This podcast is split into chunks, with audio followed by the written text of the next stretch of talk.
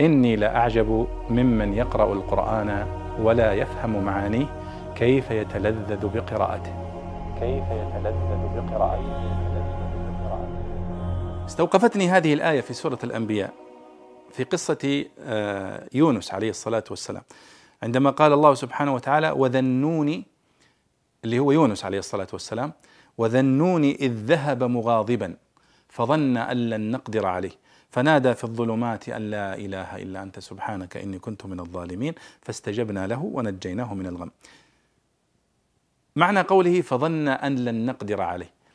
البعض يظن أن معناها فظن أن لن نتمكن من آه، من من قدرته عليه أو من السيطرة عليه أو من إحضاره. وهذا غير صحيح لأن معناها فظن أن لن نضيق عليه عندما يخرج. لكن الله سبحانه وتعالى قد ضيق عليه في السفينة فرمي من السفينة ثم ضيق عليه فأكله الحوت فأصبح في بطن الحوت. فهذا تضييق عليه وابتلاء من الله سبحانه وتعالى ليونس عليه الصلاة والسلام. فاذا فظن أن لن نقدر نقدر معناها نضيق.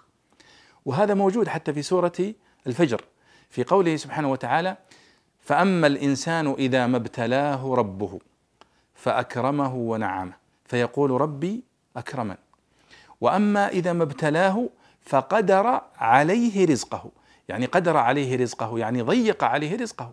فقدر عليه رزقه فيقول ربي أهانا إذا قدر هنا وقدر هنا نقدر يعني نضيق قدر عليه ضيق عليه.